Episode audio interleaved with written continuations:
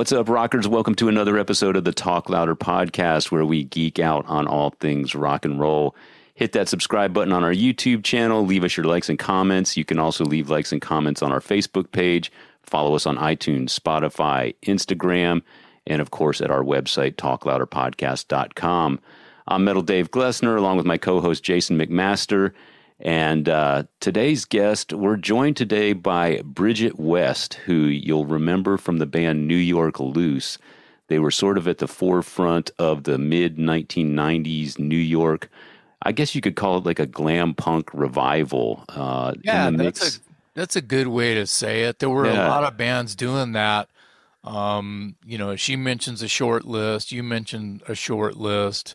Uh, what would be your list that would sort of like that glam punk New York rock? Yeah, I mean, they they were out. They were around the same time frame as say D Generation, and the Toilet Boys. Uh, New York Loose was right there in the running. Um, put out an album that's considered a bit of an underground classic called "The Year of the Rat." Um, and uh, that's what they're best known for. And Bridget, of course, is going to tell us today about what she's up to currently. She's still releasing music. She's been living in England since the late 90s, I guess, um, originally from New Jersey. And um, yeah, very, she, very cool, uh, very cool rock and roll lady. Uh, yeah. And, you know, her story starts in New Jersey and ends in England. And and she's going to tell us a lot about that and you think about whoa that's crazy you know and new orleans and los angeles are right in the middle of that journey. And um, from touring with marilyn manson and um, writing songs with sean from white zombie and a group called famous monsters it's it's kind of like crazy that she's not even just an inkling more of a household name uh, yeah, as and, far and, as her whole thing and me being the Ramones nerd, of course, I had to ask her some Ramones stories, and she uh, she really opens up uh, about Dee Dee in particular. So that uh, we appreciated that. Great talking to her. A really interesting story, and as you say, she kind of bounced around quite a bit, and um, has new music to talk about with us today. So. Uh, let's bring her on in and get talking about what's going on in the world of Bridget West.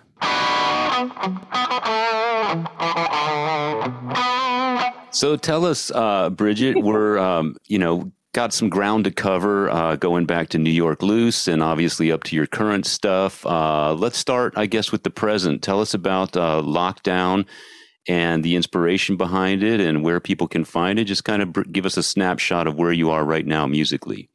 Well, I mean, I uh, where I am right now musically, or actually what I, where I was in, uh, you know, the 2020 lockdown, 2021, you know, I mean, craziness that we've all been through. Um, it kind of occurred to me that, oh my God, the whole world is going through this, or actually, or, you know, most of the world is going through this.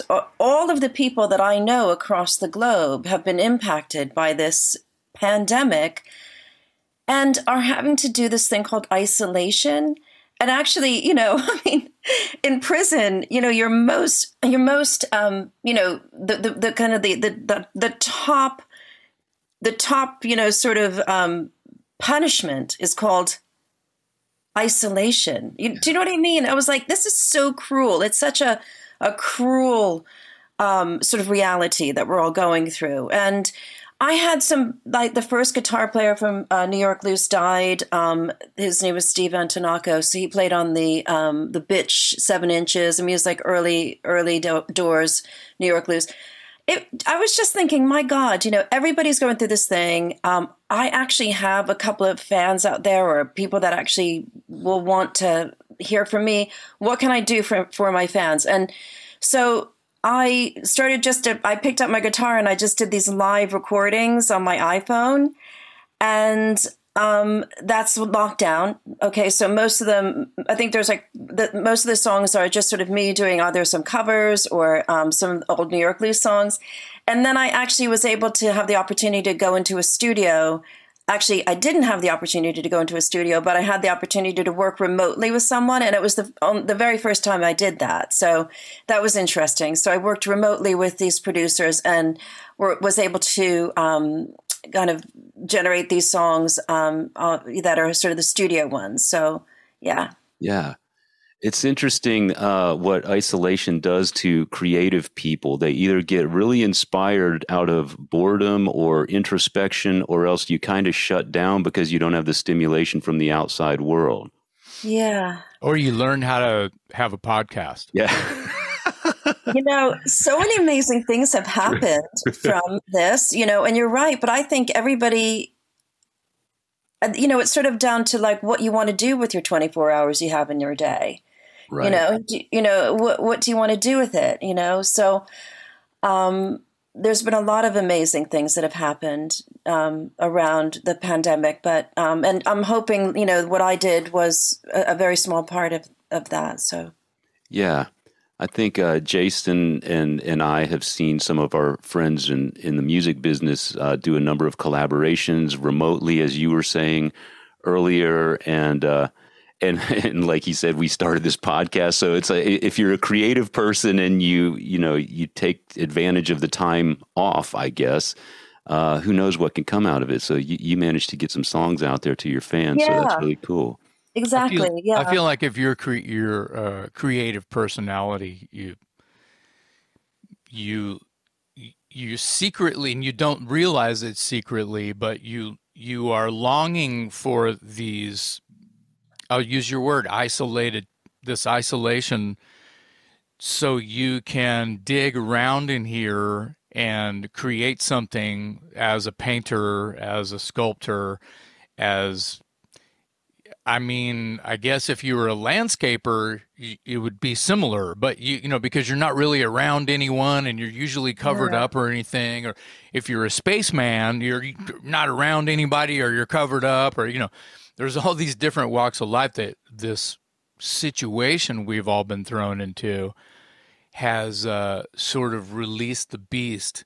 Um, I know that there's a lot of people who are uh, took a darker path uh, mm-hmm. during this time because of depression, and it could yeah. have been from something else that uh, was in their life. Um, and that's just terrible. Those people do not need isolation. They need to be able to be yeah. to keep socializing and and it's it's the way that they sort of feed their souls if they are someone like that.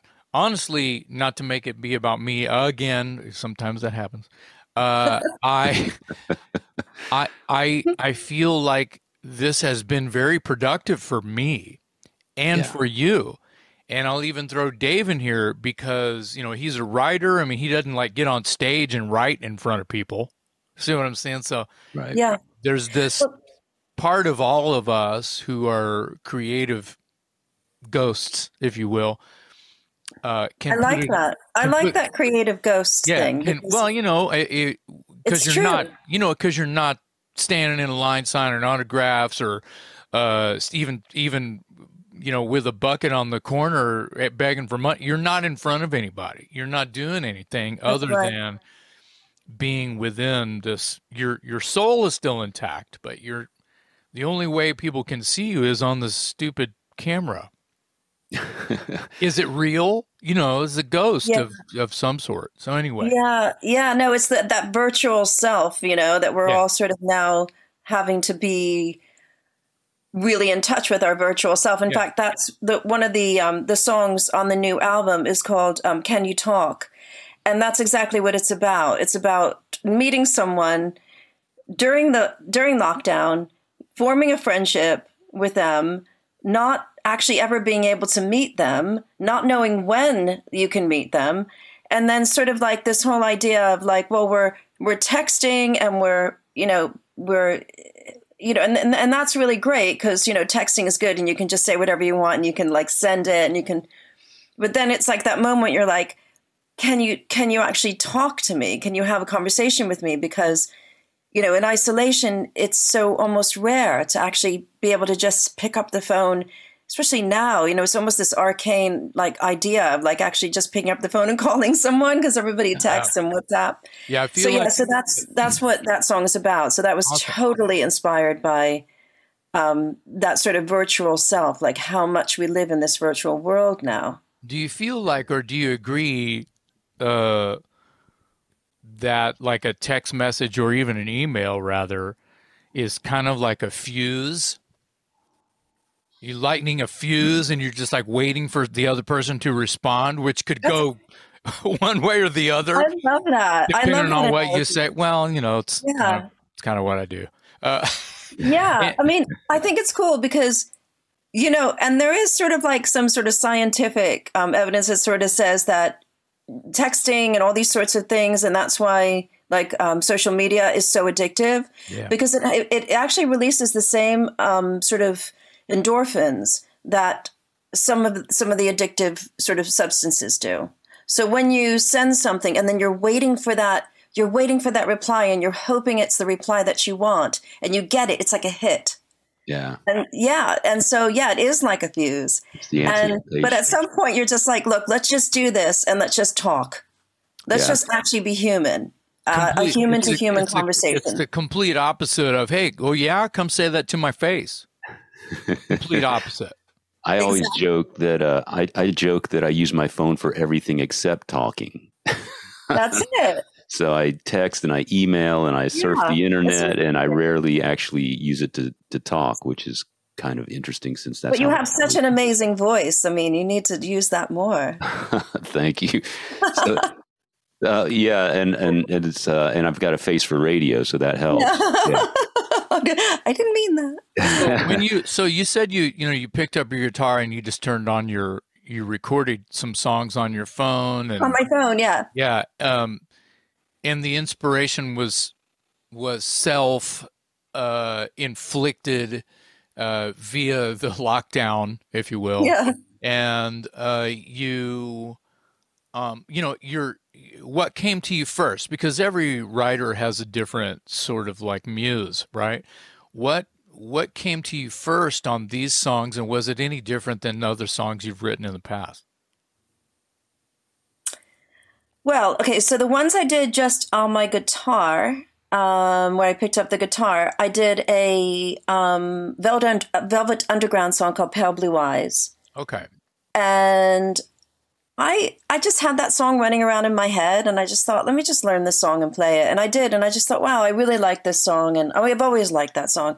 And I recorded it, and it sounded good, so put it out. You know, it was sort of just what you know, uh, let, let me give to be really, really honest with you, now you think now that I'm actually talking about it, I've always wanted to do an just an acoustic album. Like it was just me and the acoustic guitar. I always wanted to do sort of like my version of like "So Alone" by Johnny Thunders or something, and um, you know something kind of dirty but kind of like earthy at the same time and raunchy and earth. You know that sort of very organic feeling. So it was that sort of it was sort of like I felt like oh let me just do this because then I can kind of see what that'll sound like if it's just me and the guitar. And it, I thought it was okay, so I put it out. Yeah. That's kind of it. Is this uh, is this typical for you when it comes to writing music? Do you typically work uh, uh, in isolation, or are you more used to collaborating with band members and other songwriters, or or is it a little bit of both? Um, it's mostly just me. Like most of the stuff that you know f- that I've that you hear that uh, mainly me because I get into some kind of some kind of weird zone and I, I don't even know how I do it. It's one of those things where you just feel like the song is already there and I'm just pulling it out of the air. yeah Um, what, and what normally comes what comes to you first Yeah, uh, that's funny that you you're reading my mind, Jason, from all the way over there. Um, I get both at the same time, which is so weird. So like I'll get like these words and it'll come with a melody and all I'm doing is just I'm looking at my guitar and it's like, yeah, let me just it, it, it's already there. It's really difficult to explain. It's as if the song is already written. i get that And and then I and then I have to go, am I ripping anybody off?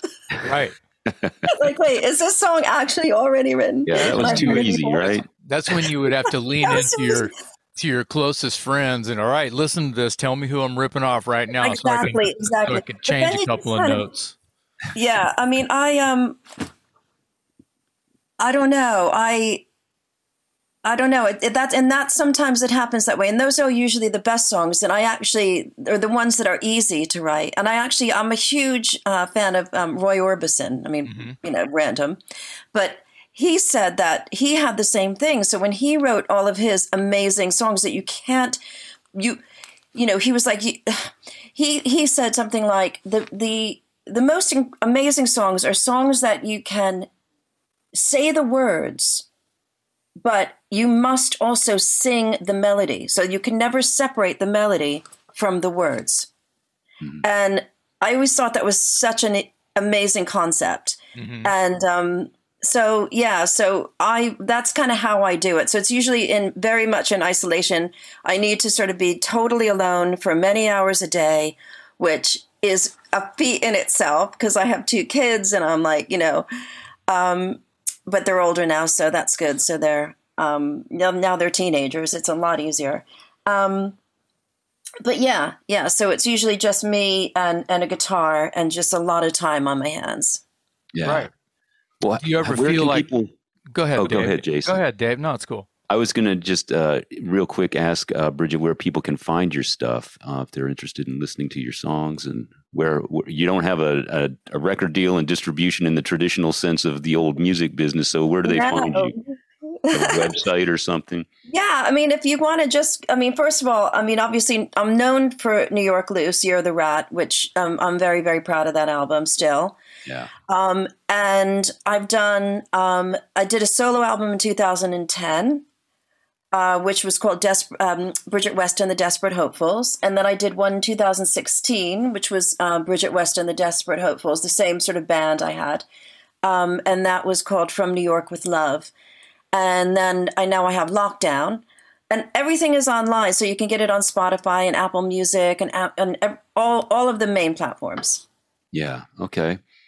Uh, you mentioned the Desperate Hopefuls, and I think, uh, if I'm not mistaken, Gary uh, uh Sunshine, the Circus of Power guitarist, is yeah. That, did did he collaborate with you in on one of those albums or no no he no? was the he was the first guitar player um, or the, actually the second guitar player for um, New York Loose okay. so I did a lot of work with him with New York Loose okay yeah well, we're we're big uh, circus fans. Circus fans. Okay. Yeah. yeah.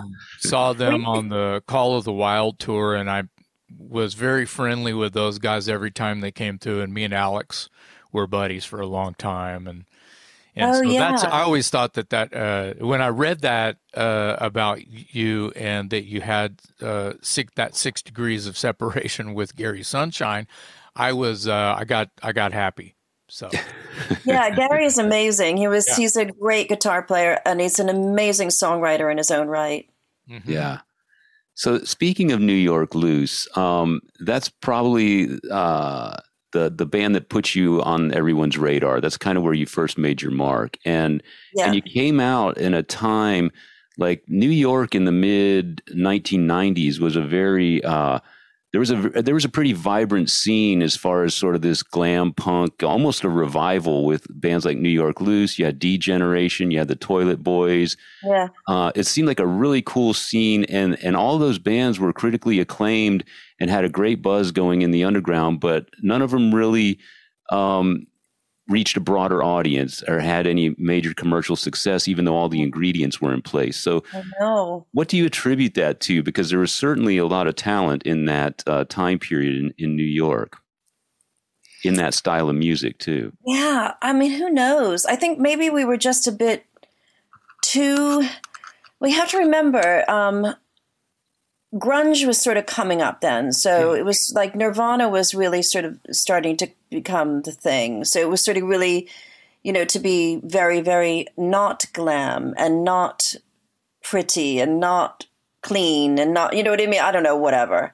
Yeah. So um, maybe some of that. Um, I know our record company was just diabolically bad. Our manager was a total, complete idiot um, so I think, I mean, if I, I, I really think that if I had a better manager and a better label, I think that New York Loose would have been a, a success. Yeah. I, I, actually attribute it to that because you can still listen to Year the Rat and go, the, you know, it's it still sounds great. And I'm saying that as much of a fan of the band as and everyone that was involved in it because it wasn't just me it was julian raymond the producer it was the, all of the guys. It was the time. It was the energy that everybody gave to that album, and um, you know, I, I, that's what I think. I think that if we had a better manager and a better record company, I think we we would have been successful. I certainly think that I would have been able to launch a more successful solo career and all that sort of stuff. Um, D Generation, I don't know. Uh, I'm not sure why they didn't become successful. That you know, I mean, it maybe maybe we were just too too much like the real thing. Do you know what I mean? Maybe we were just a little bit not not enough. Com- you know, not enough commercialism. Yeah. Not really sure. Yeah. But you know, we did a lot of touring with bands like Marilyn Manson and that's that kind of stuff. So and they were they got huge radio play and all that sort of thing. But they had a great record company and a really good manager. So it really comes down to it. It's like I don't know if you guys are fans of a band called The Replacements. Yeah, of course. Okay, so I always look at the replacements and go, how come they're why did REM become so huge? and the replacements never did. I mean, not that they were they were sort of the same kind of sound, sort of, right? It was sort of that very singer songwriter, but had a little bit of like that country kind of, but you know, big star type feel. Yeah. And um, but it's it's all down to the manager and the and the and the label, unfortunately. Yeah. Ironically, now I think the the label and the manager have less to do with whether or not an, a record is successful. Yeah. Because now Yeah. it's very much grassroots. And if you can get out on the road and if you can start a really good social following, then you're probably going to do really well. Yeah, we Yeah. all we all in, in here know that it's like I feel like the the hippies and the punk rockers had it down and they were just hitchhiking and playing for beer and gas money.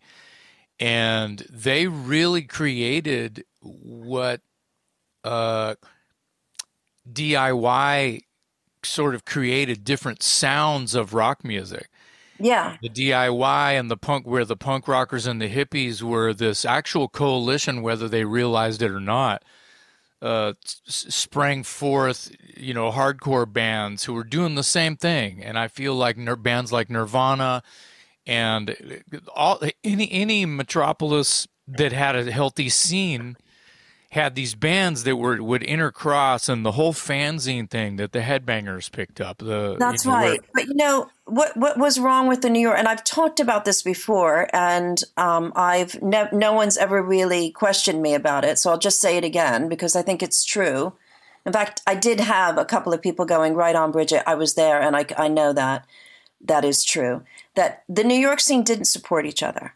Mm. Didn't support each other. I mean, I was not supported at all by the other bands in the scene Mm. Wow. a lot of it was because I was a girl, and they were like, "How can you do this? You're a girl. Why? How can you be writing these songs and play guitar like that?" And it was like almost like I wasn't allowed.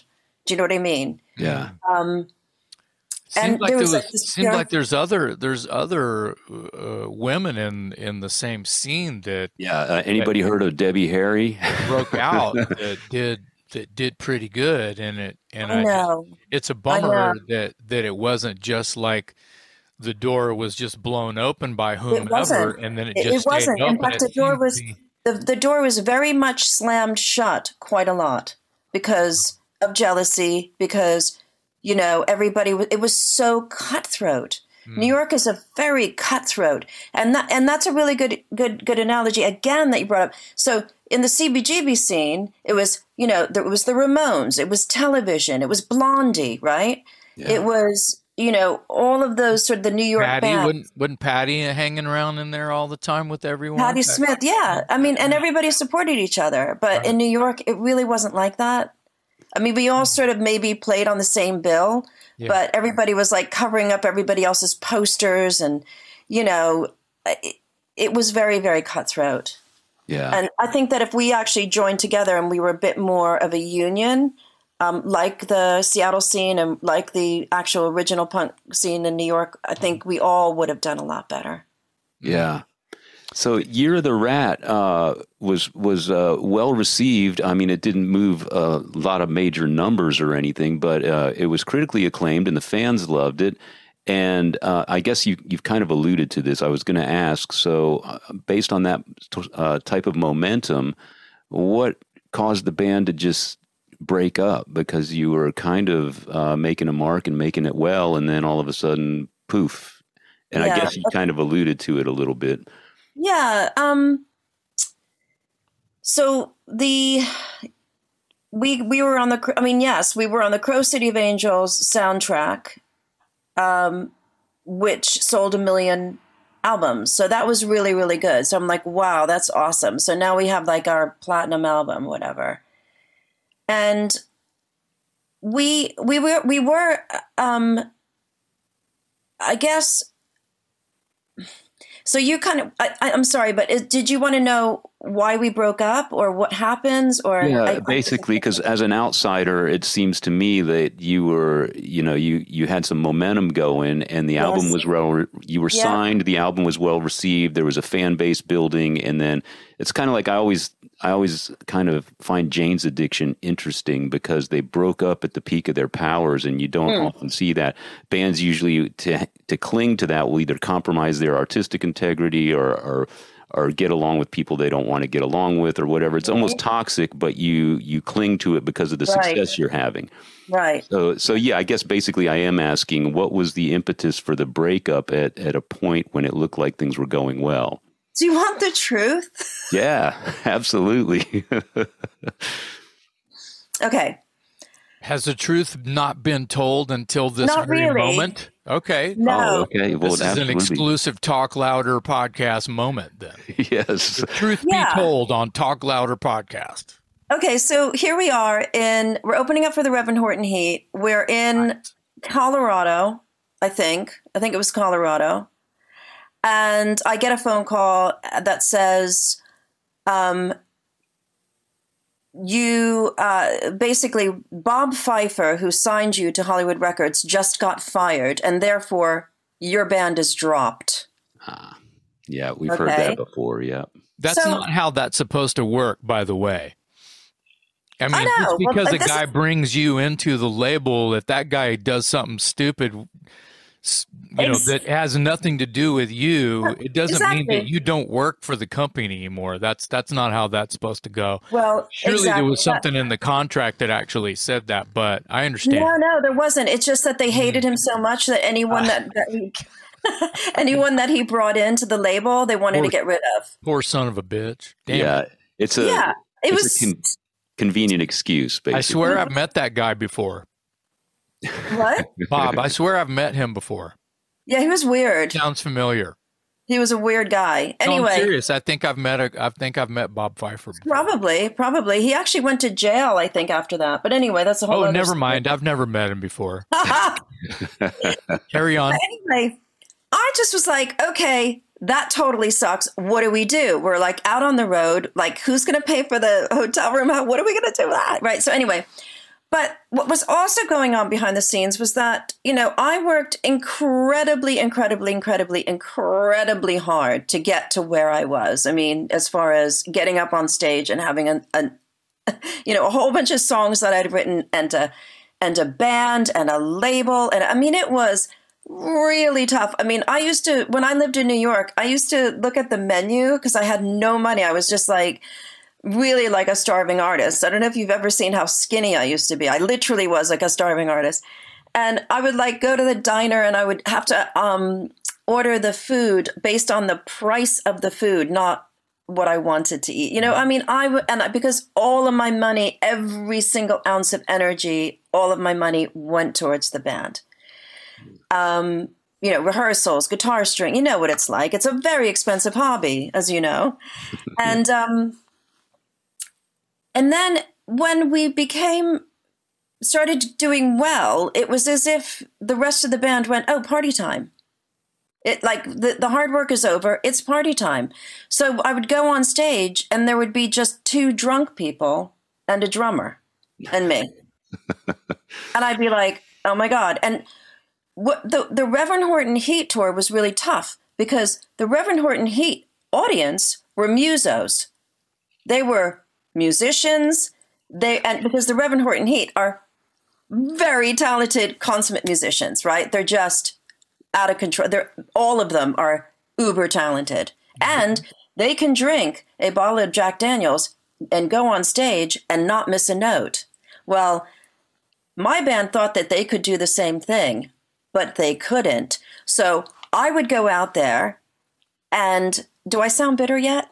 no, so I this go is great. there, and and I would see like the front row all ready to go, and I'm like, yay, yay, here we go, rock and roll. And like I'm playing the guitar, and then I'm, I'm like, I'm looking at, at like Danny or something, and he's like playing a different song that I'm playing, mm. Yeah. and I'm like, oh my god, this totally sucks.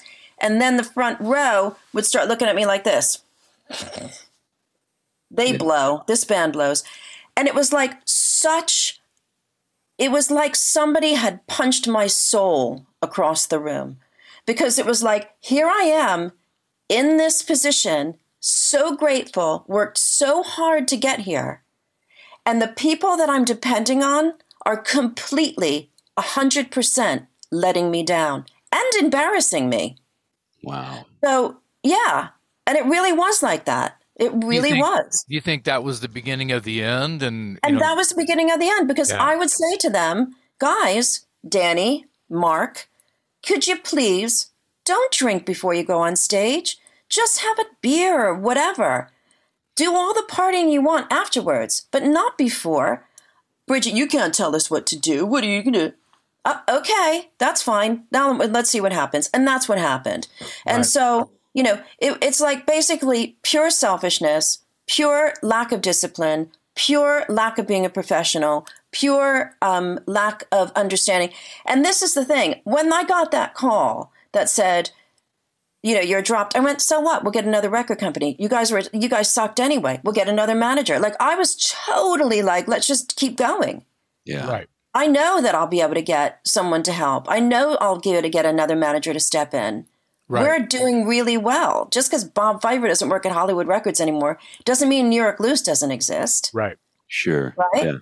Yeah. So, um, the the kind of the big clincher show, and I've told my very my personal friends and family this story, but I'll tell you guys. So we're at the um, the uh, this this show in in Colorado, and I'm on stage and we're we're and I and I'm looking at Danny, I'm looking at Mark, and they're completely like literally embarrassing the fuck out of themselves and me because they're playing t- t- not even playing together. I mean, it sounded like shit. Sorry, I, I don't know. Can I say all these horrible? Yeah, you're fine. Absolutely. Anyway, so um, I I just went, you know, I've got to end this because I had the front row. You could see there were all sort of musicians just looking at me like, oh my, you totally blow. Like, get off the stage.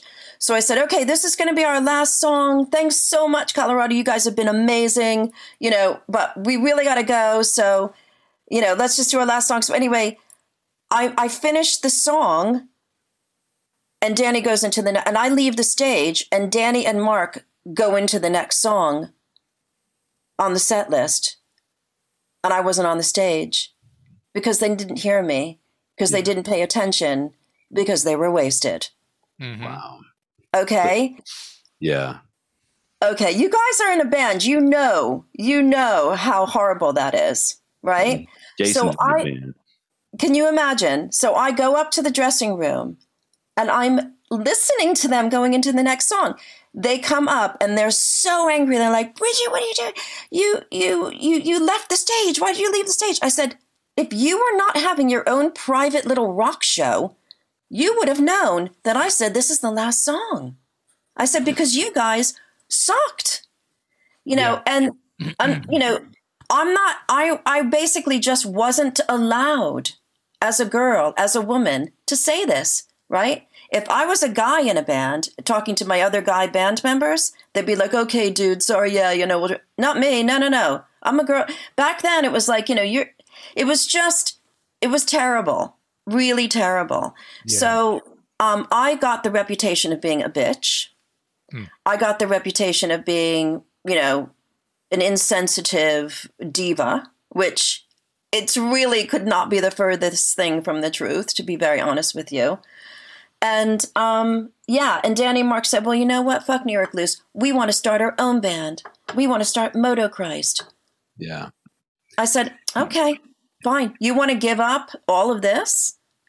Danny, yeah. you actually think you and Mark are going to be able to do anything that's, you know, and like, look how far they went. So, yeah.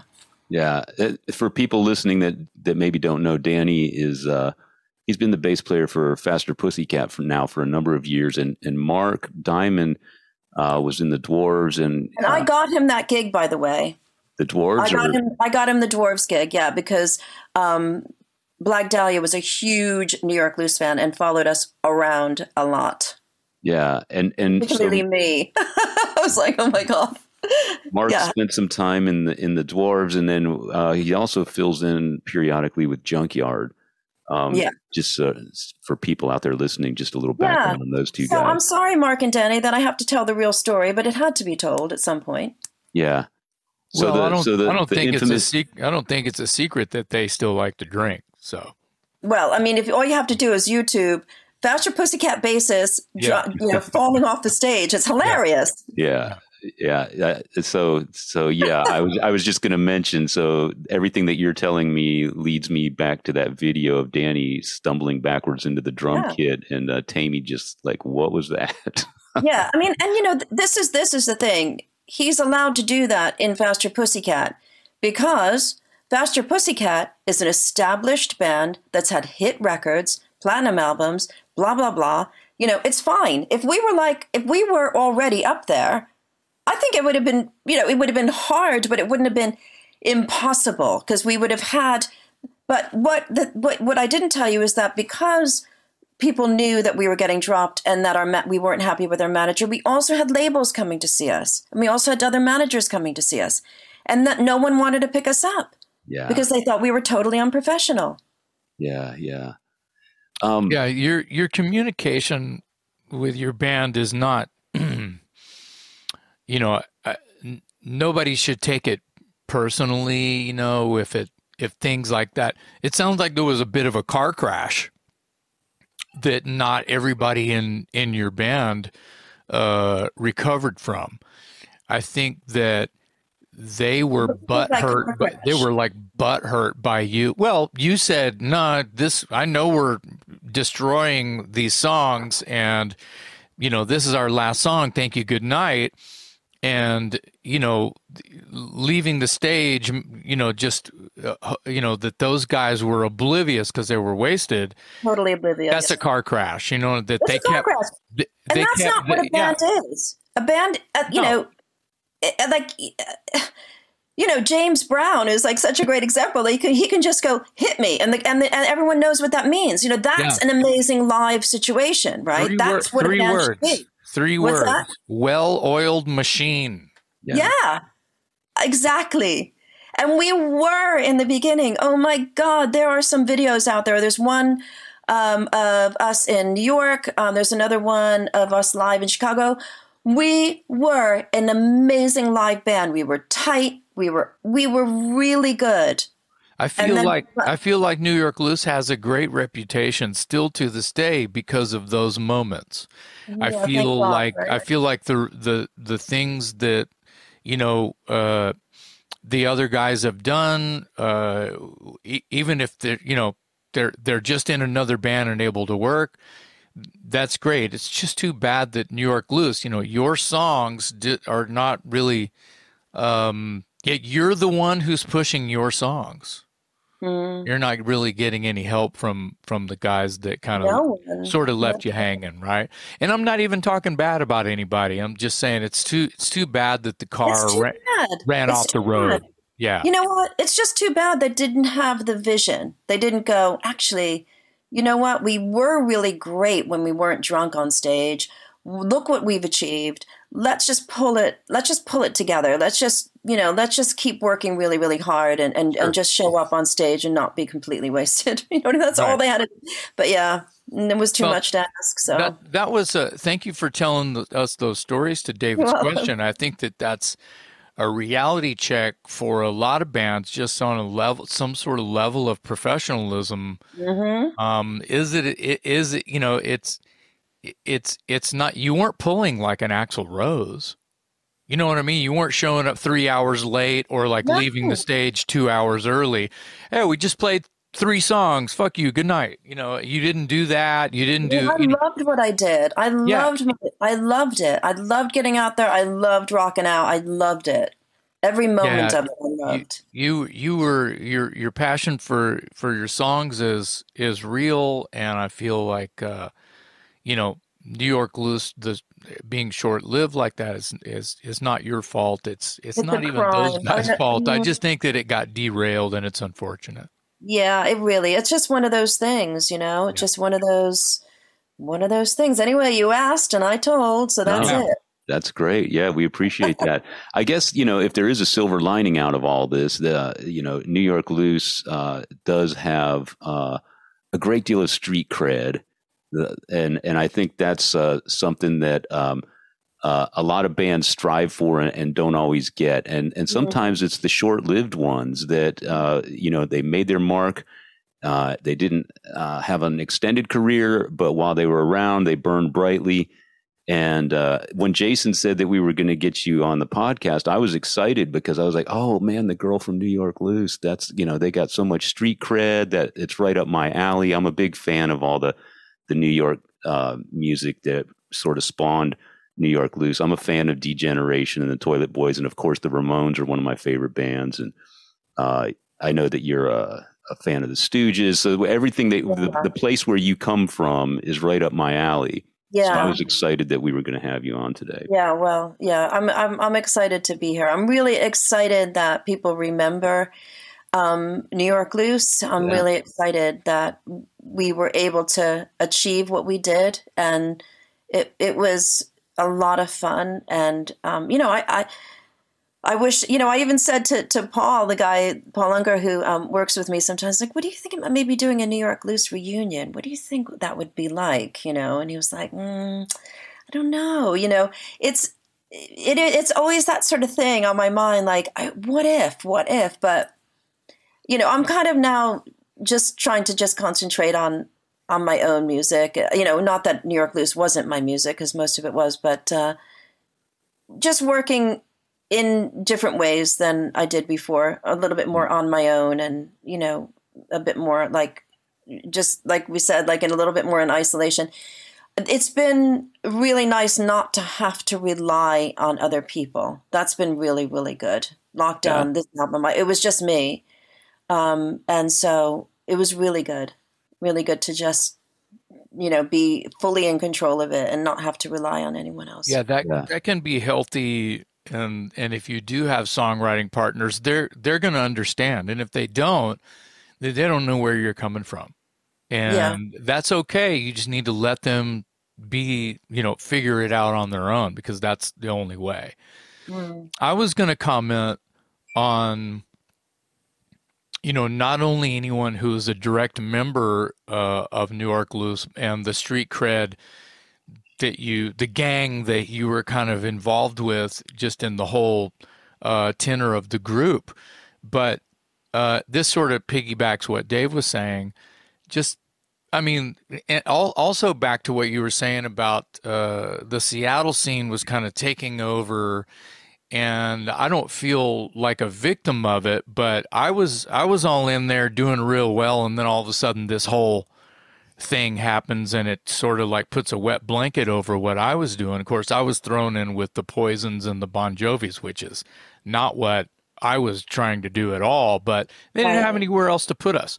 And bands like that there were some from New York that were kind of like sort of holding on for dear life in the same way that New York Loose was, and you knew who they were. And I'm talking about Raging Slab, I'm talking about Circus of Power, Yeah. um, Freeway. There's a bunch of there's a bunch of things going on all at the same time that you're like just grabbing the next rope, you know, trying to see where your next meal is coming from, etc. Like literally and and not so literal business step, Yeah. right? yeah. Um, and you know, I feel like uh, Slab and Circus they didn't sell the records that even Junkyard or Dangerous Toys or uh, maybe even uh, uh, you know, Bang Tango or someone like that who wasn't really a Poison or a Bon Jovi. You know, uh, Rhino Bucket is another one of those. That's Yeah. I'm going more West Coast now. Rhino Bucket was one of those Yeah. those bands.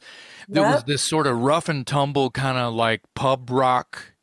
Whether I mean slab is different than circus, but they're the same enough to be like, oh, these are just a bunch of old New York punk rock guys playing boogie woogie rock and roll. I get that, and I Yeah. understand how everything sort of has to have like we're talking business wise has to have this box that it fits in or they don't know what to do with you i feel like if in you use the word victim right which i hate to use that because oh poor you and poor me we're victims. No.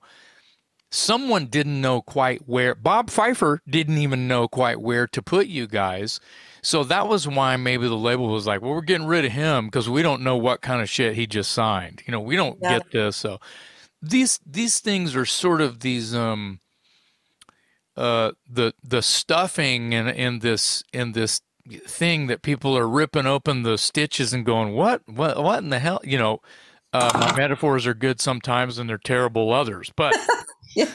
they're trying to figure out how this thing works and if they can't figure it out they're just getting rid they're just getting rid of it and I feel like that was happening across the board once, oh, what, what? Nirvana and what, what, all this. And then they just move, they clean house and they bring in the new kids. And, and then it's like, well, God, this scene that was rumbling and that you cared so much about made you a lot of fucking money. And you're not going to try to develop these bands anymore just because there's this already thing that's been built by these bands on their own via DIY, just like the punk rockers and the hippies did.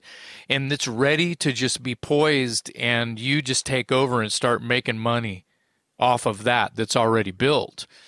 That is the business. Now, the way that the music business is now, it's it's back to the hippies and the hardcore punk rockers who are Yeah. just shut up and get in the van. You know, just do it do it Yeah. yourself all the time. Uh, and the cool thing is, is there's so many resources out there, which you well know, um, for bands uh, such as ourselves. It doesn't matter what age we are, if we have accolades and awards and you know stuff hanging on the wall or sitting on the shelf. Go, yeah, I'm cool. It doesn't matter all that. Doesn't matter. None of that matters. There are resources. You can put your re- you can record your record on your own. You can put your record out by yourself. Yeah. And the money goes right into your bank account. Yeah. There's Yeah. no middleman. So Yeah. sure, Yeah, no, the, so- the glitz and glamour of the whole MTV that that's kind of gone anyway. It's all turned into game show anyway. So Yeah. Yeah. Um, That's true. t- tell me, tell me about the Marilyn Manson tour because obviously uh, Manson was was a was huge at that point. Um, So he's he's a major arena attraction, and you're out on the road supporting. So tell me a little bit about that tour from your perspective. Well, first of all, it was. Um, I remember um, our label said um, Marilyn Manson is a really big fan of yours, and he wants to he wants to uh, take you out on the road. And I was like, oh my god, really? You know, he goes and they and um, I said, okay. Um, I said that's cool, um, but what about the spooky kids? I mean, how are they going to feel about it? Because the spooky kids were like Marilyn Manson's sort of underground army. They were his. They were the. They were talk about DIY. I mean, they did everything for him. They did. I mean, it was amazing. He had like this following of kids, and um, so I was a little bit nervous about it. Um, it was there was there was this album huge album that everybody was talking about, but nobody could say what it was called until the day it was released. And I thought, okay, so let's let's do it, you know. Um, and then they said, by the way, he has asked a couple of other bands, but no one will do it. Everyone's too scared. And I was like, that's okay, we'll do it. That's fine. So anyway, um, we started the the um, the tour in Tuscaloosa, Alabama. I remember that. Um, because I love the name Tuscaloosa. I thought that was just so cool. Anyway, so we were um, in Tuscaloosa, Alabama, and we started the tour, and the album was called Antichrist Superstar. And it was about to become a huge album. But at that point, no one had really heard of him outside of the Spooky Kids and this sort of more kind of underground scene. And um, we went on stage and we had bottles thrown at us. We were um, booed. We were, it was really tough. And I didn't really know how to handle that because I'm thinking, this is weird. Like, um, I've had people not like the band before, but I've never been actually physically attacked. and like, you know, physically felt like I might actually get hurt up here. Yeah. And so um, I didn't really know what to do. So I I think it almost it was almost like out of anger and frustration. I had um, a bottle of Jack Daniels on stage, and I didn't really drink, to be honest with you. Um, but I did have it because it was it looked cool.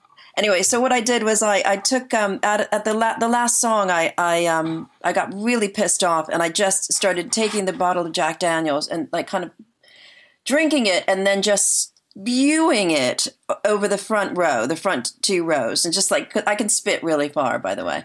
So I did that, and they absolutely loved it. of course they did. Of course they I know. And they were like, yeah, spit on me. And so, like, the next show, it was like, you know, I had, you know, I had like kids with like t shirts that said, spit on me. And, you know, we love you, Bridget, and da da da. So I kind of, it was it was just one of those things it was like survival and we ended up mm, totally winning over their audience and then there were all these rumors flying around that i was like dating manson i was like no but anyway um but yeah, so that was cool, and and we we went from playing theaters to to stadiums on that tour, and it was absolutely the coolest rock and roll circus you could possibly ever imagine. That's it cool that you were kind amazing. of you guys were kind of there when that record broke. You're standing yeah. right there. You're the support we act when the record broke. We were. Yeah. We were. And the album is awesome. Yeah. And he and the band were awesome. And his all of his team and the lighting and and the stage. He had this guy called lawrence i'll never forget. He was an english guy who did all the shakespearean theater here in in the uk and he did all the lighting design. Um, so if you went to go see midsummer night dream or something like that at um, the globe theater which is um, the it's kind of like a replica of the original um, shakespeare theater he, you know, I mean, he had seriously professional people on that tour, and it was amazing what they did.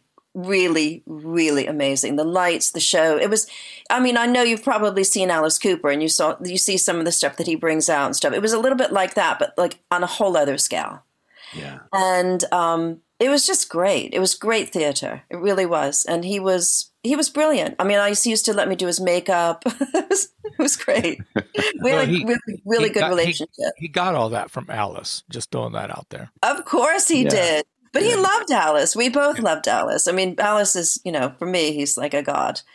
And um, but I, I, got to meet so many people through through him as well. So it was it was a fun rock and roll tour, and that was still when we were still kind of had our that was that was when the band still had their heads on straight. You know, we were still you know, professional and showed up on stage and did the job. Yeah, we were yeah. still doing the job then, so that was good. So you mentioned the UK. You you you're living in the UK, correct?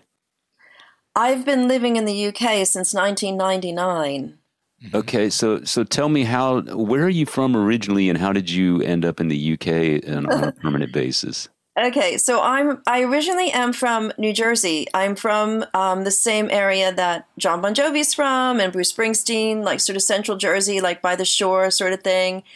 Um, Toms River. Yeah, yeah, around that area. Yeah, and um, I so that's where I grew up. As soon as I graduated high school, I went to New York City and started to study and, and that sort of stuff. But then I thought, oh, I want to be in a band. So I, I'd always played guitar and, and that kind of stuff. I was working at art galleries and and that sort of thing. And I'd met a lot of. I was sort of in like the art scene in New York, really, actually.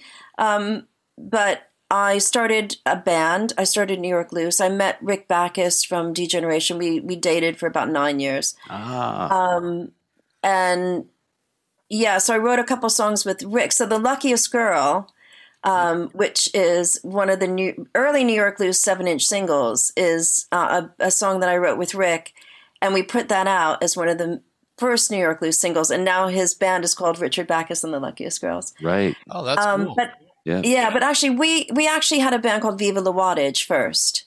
So we did that one, and then he and then he joined D Generation, and then I started doing New York Loose. But he was sort of playing guitar a little bit for New York Loose as well.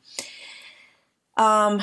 Wait, the question was where am I from and where? Sorry, I'm like I'm No, sorry. you're good. I You're digress. giving So, us yeah, a, so some good, good I- background. Yeah. Yeah, we we like So the fine. background. Yeah. I I, I lo- uh, I'm a you know as I mentioned a D Generation fan, and Rick uh, came through town on a solo tour one time after D Generation uh, broke up, and yeah. uh, he was playing this little dive here in Austin called Headhunters.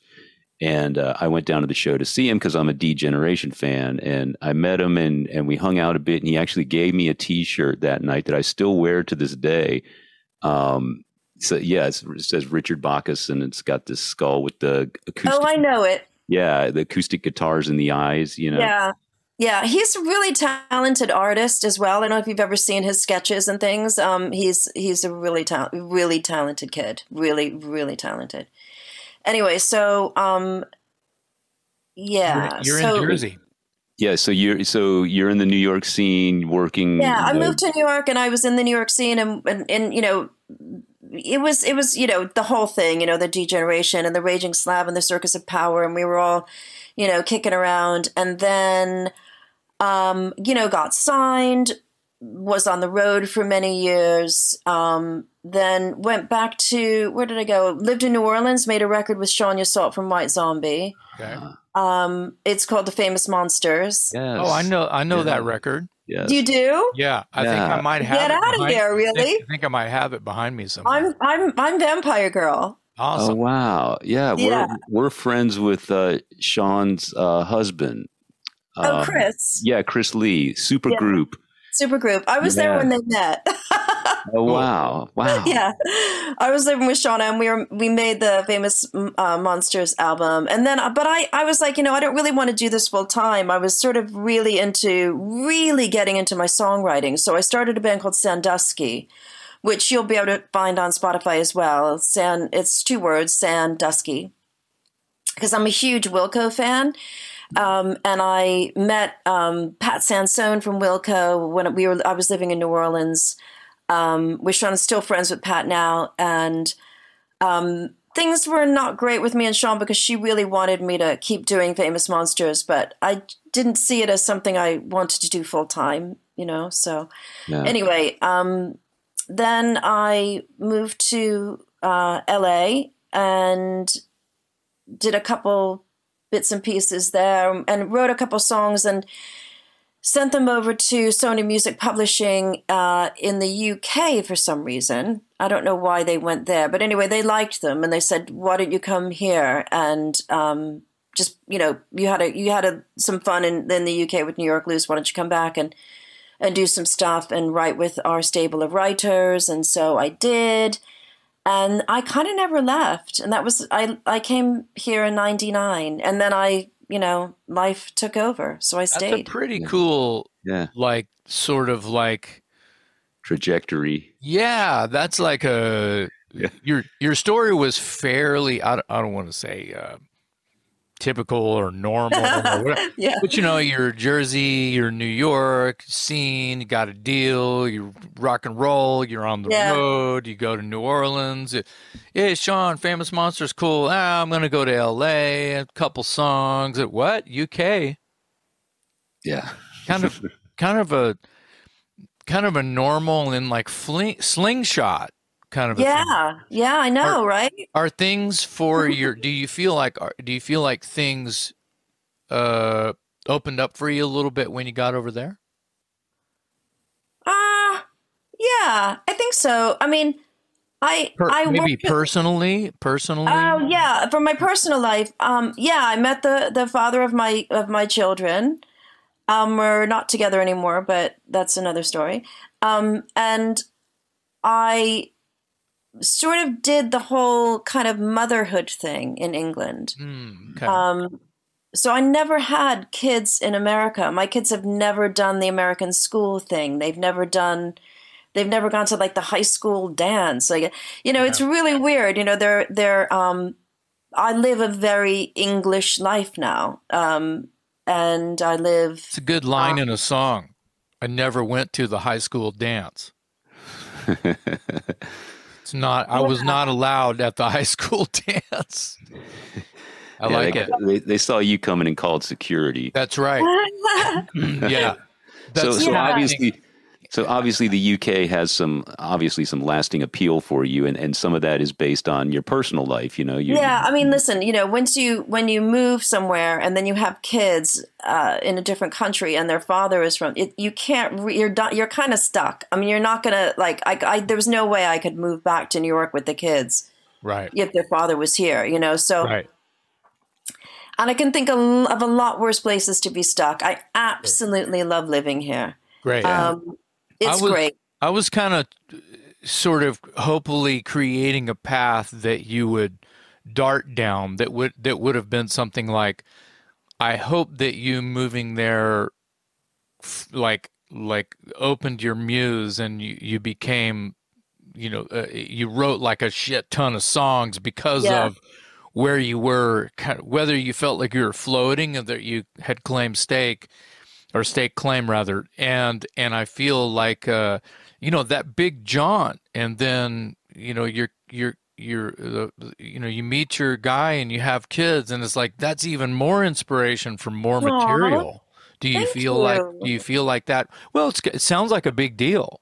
It's well, my God, yeah, it's it yeah. is. and it um, very well as a as a creative person, it very well could. I mean, it just sounds whether it's you or Dave or me or her or him or whoever, it just sounds to me like this, like boing, and then could you know mm-hmm. it, you could really kind of start a, start a whole new you creatively because my kids can't go to the high school dance.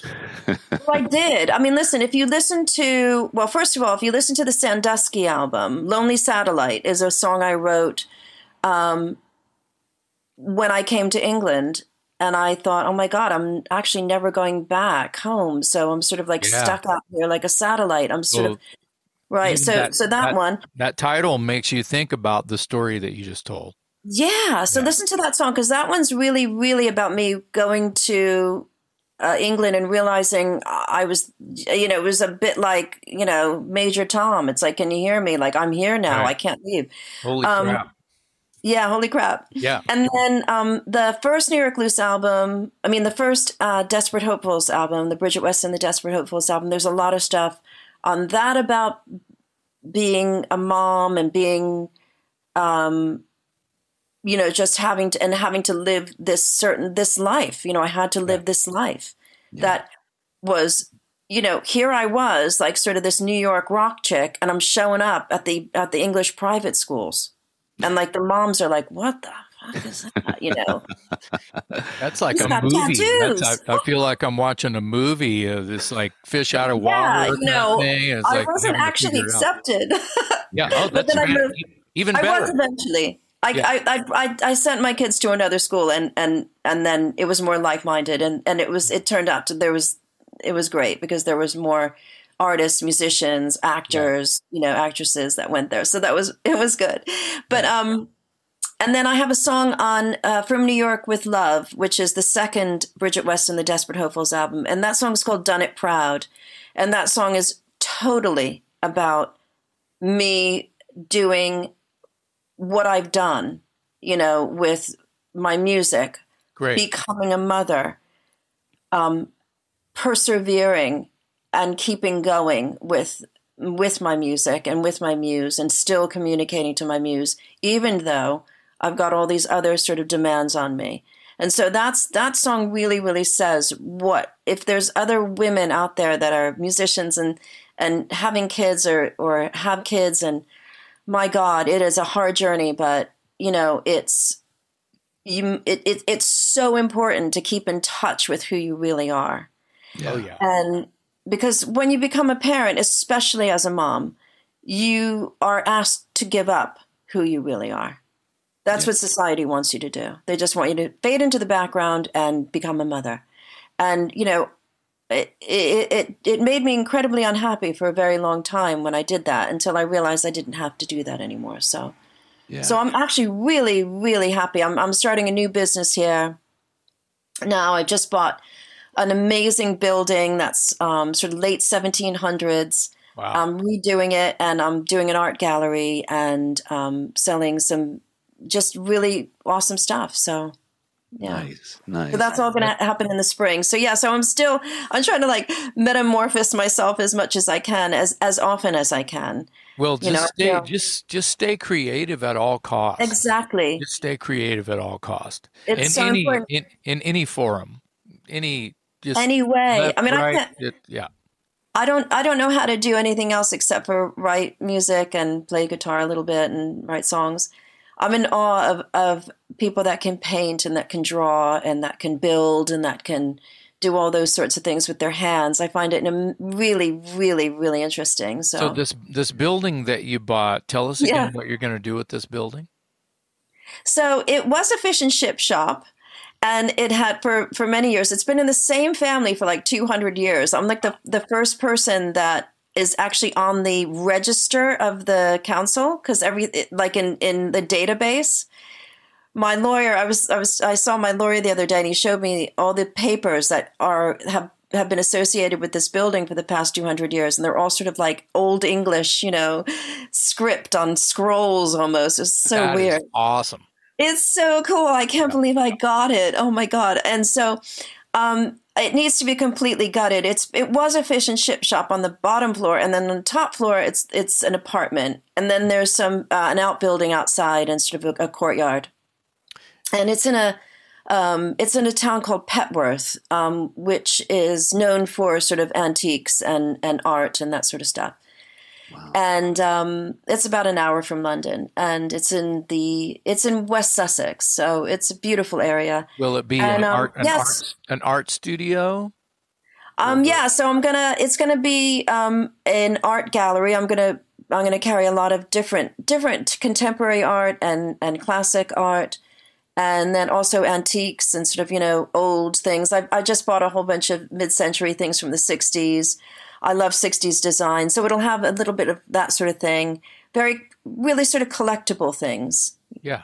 Yeah. Wow. I like I'm it. really looking forward to it. Yeah, yeah. that sounds like a lot of fun. And, yeah. um, and then, you know, it sounds like you're extreme being in, in any avenue. It sounds like you're being extremely creative in any way that you can. And, and it's good. And, and it's, it's also impressive that, you know your kids are now teenagers and it's going to even just give you a little bit more room just to kind of yeah. like be able to be have that high even more especially with your new uh your new digs yeah i'm yeah. so excited my my son jasper turned 18 in november that oh, was wow. really amazing yeah. like amazing you know to to have gone through this journey with him as his mother um, from a baby to 18 Wow. I'm, I'm so blessed. I'm so grateful. My kids are just amazing.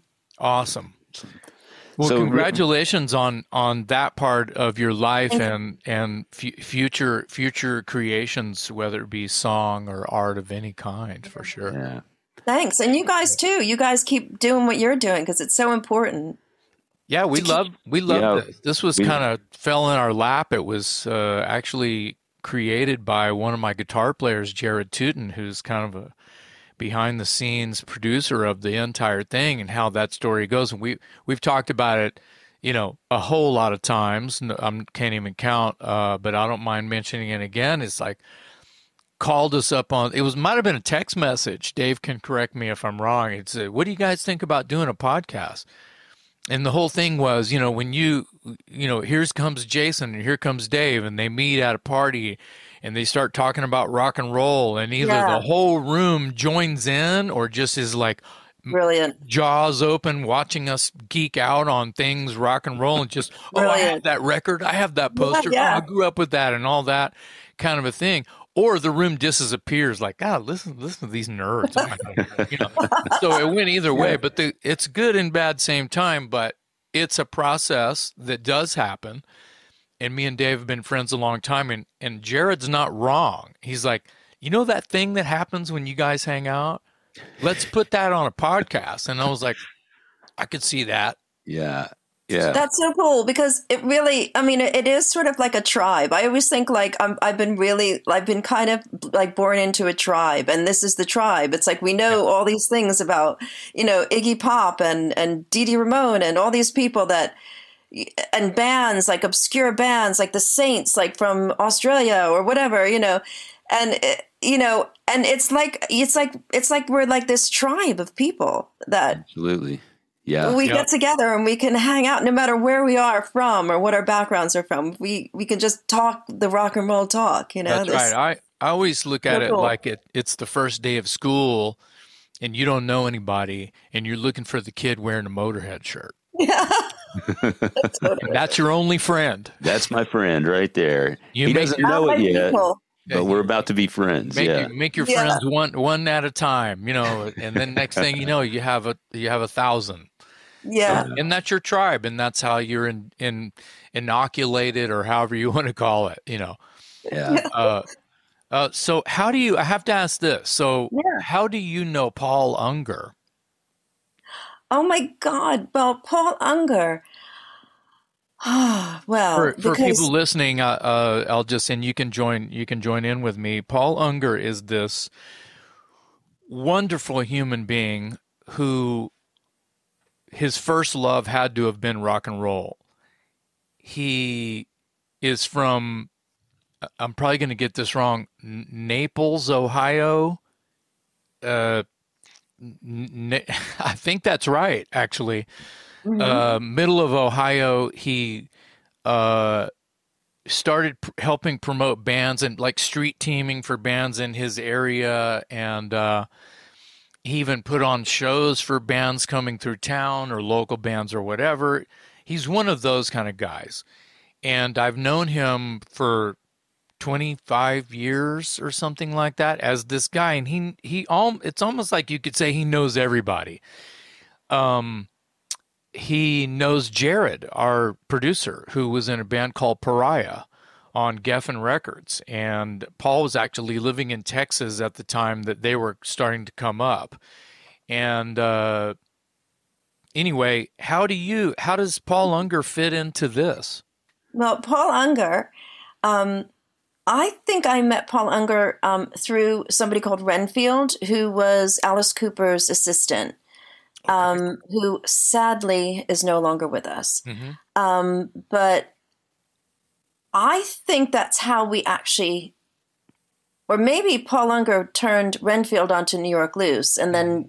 Renfield turned Alice Cooper onto New York Loose, and we got to open for Alice Cooper, and and have been friends with Alice Cooper ever since. But I, I think that's how.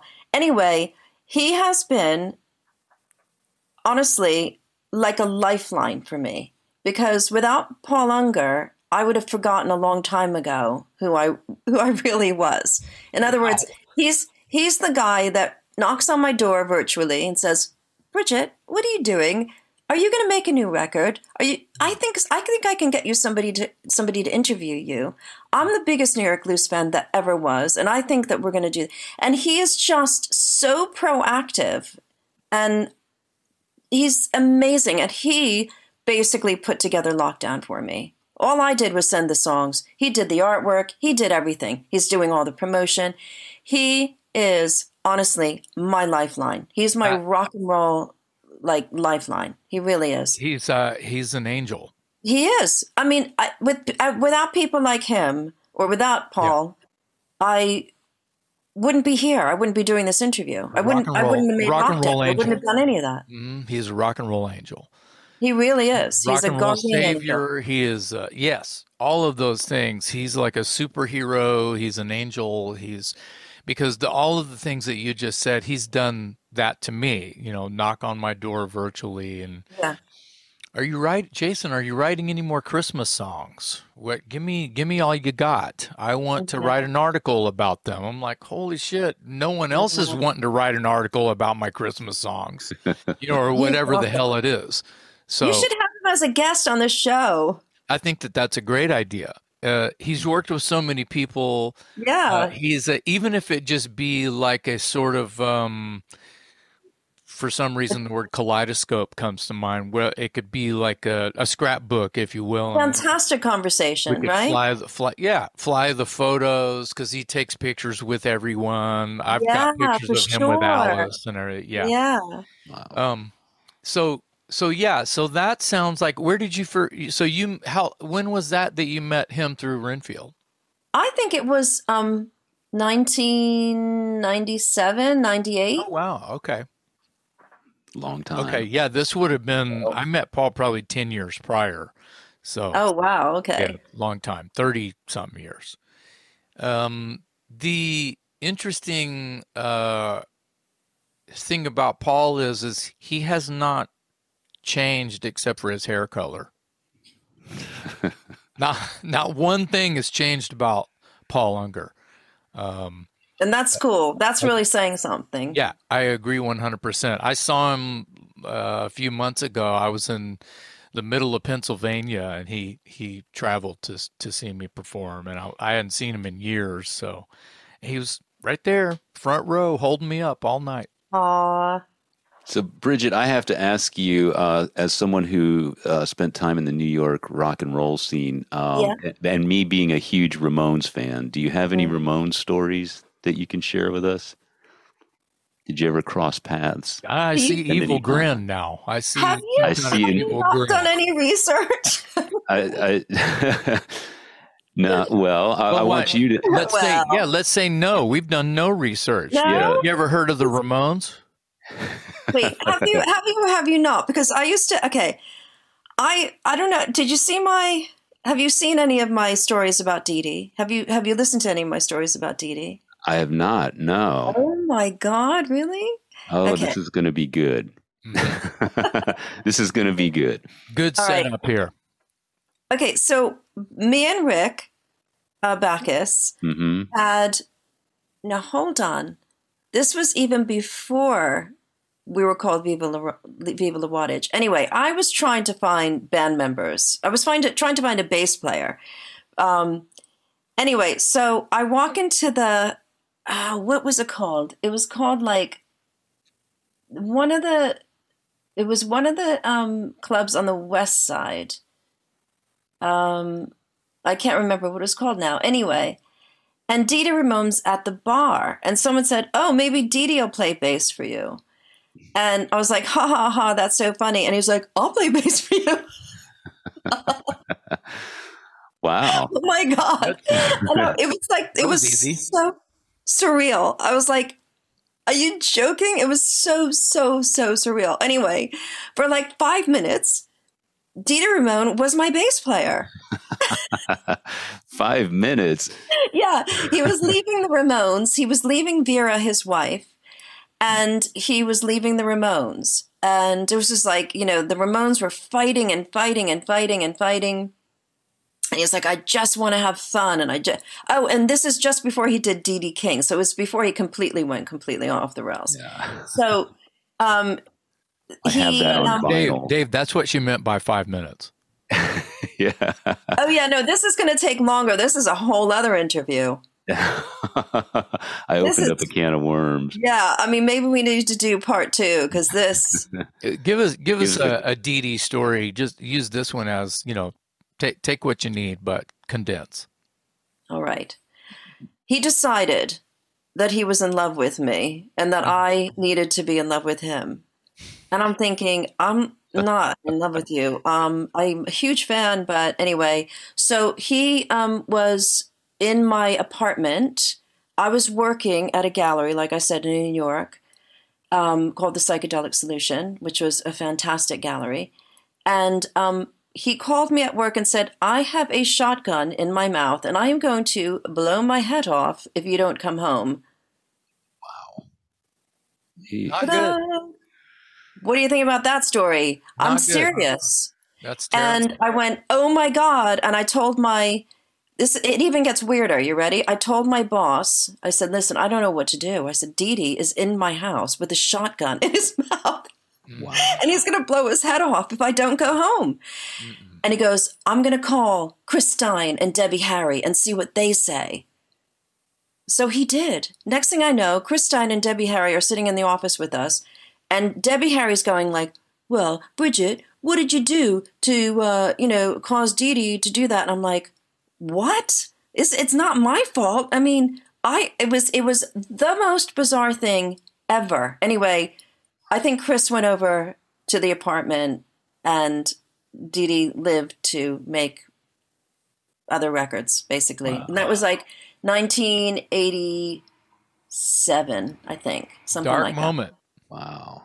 Wow. Well, that's not exactly what I was looking for, but no. I, I, I, do appreciate your honesty and. Uh, he and had my name tattooed on his arm. Oh my god! Wow. Yeah, yeah, it was like, and everyone was thinking, "Wait, like you must be stalking him. How can it be the other way around?" I'm like, "I'm telling you, it is." wow.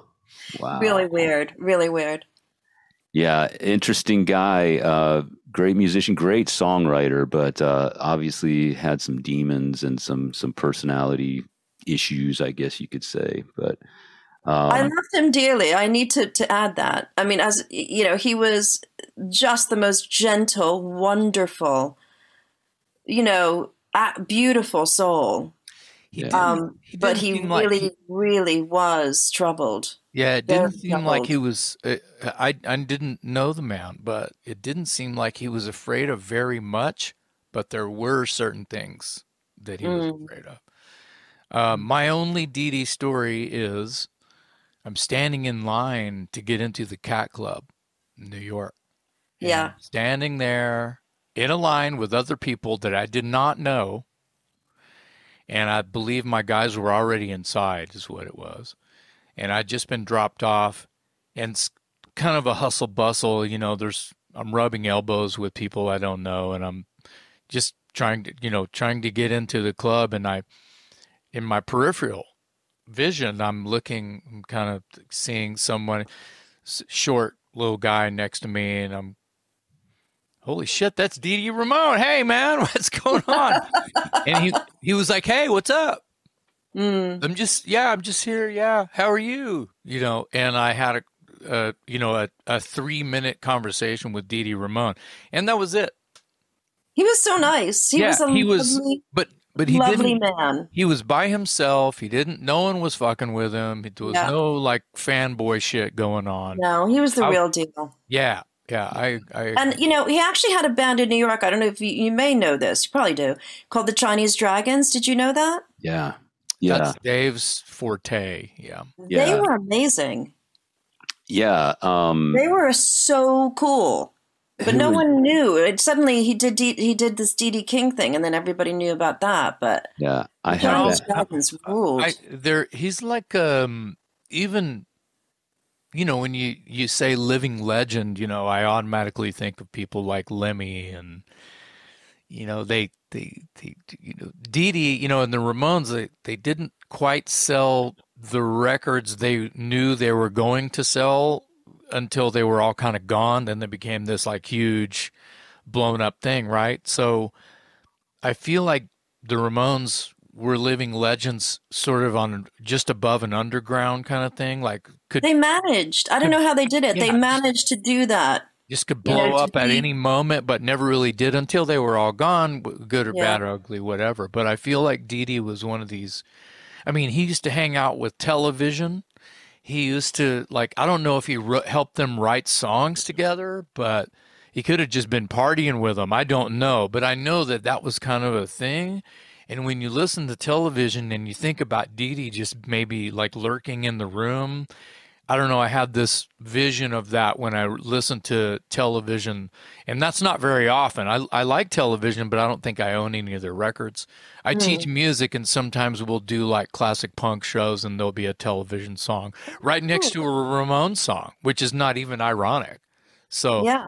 but Yeah. those kinds of things make me think of him very often, and and then uh, you know, in stories like this, um, you know, dark, light, whatever. I really think that uh, it just goes to the creative uh, side of what we're all Exactly. I mean, exactly. You know, like I said, he was the real deal. I mean, when Yeah. you're dealing with someone that lives that that actually lived it and actually created it. I mean, the, the Ramones created all of this music That's that right. we listen to now. They created right. it. I mean, they were.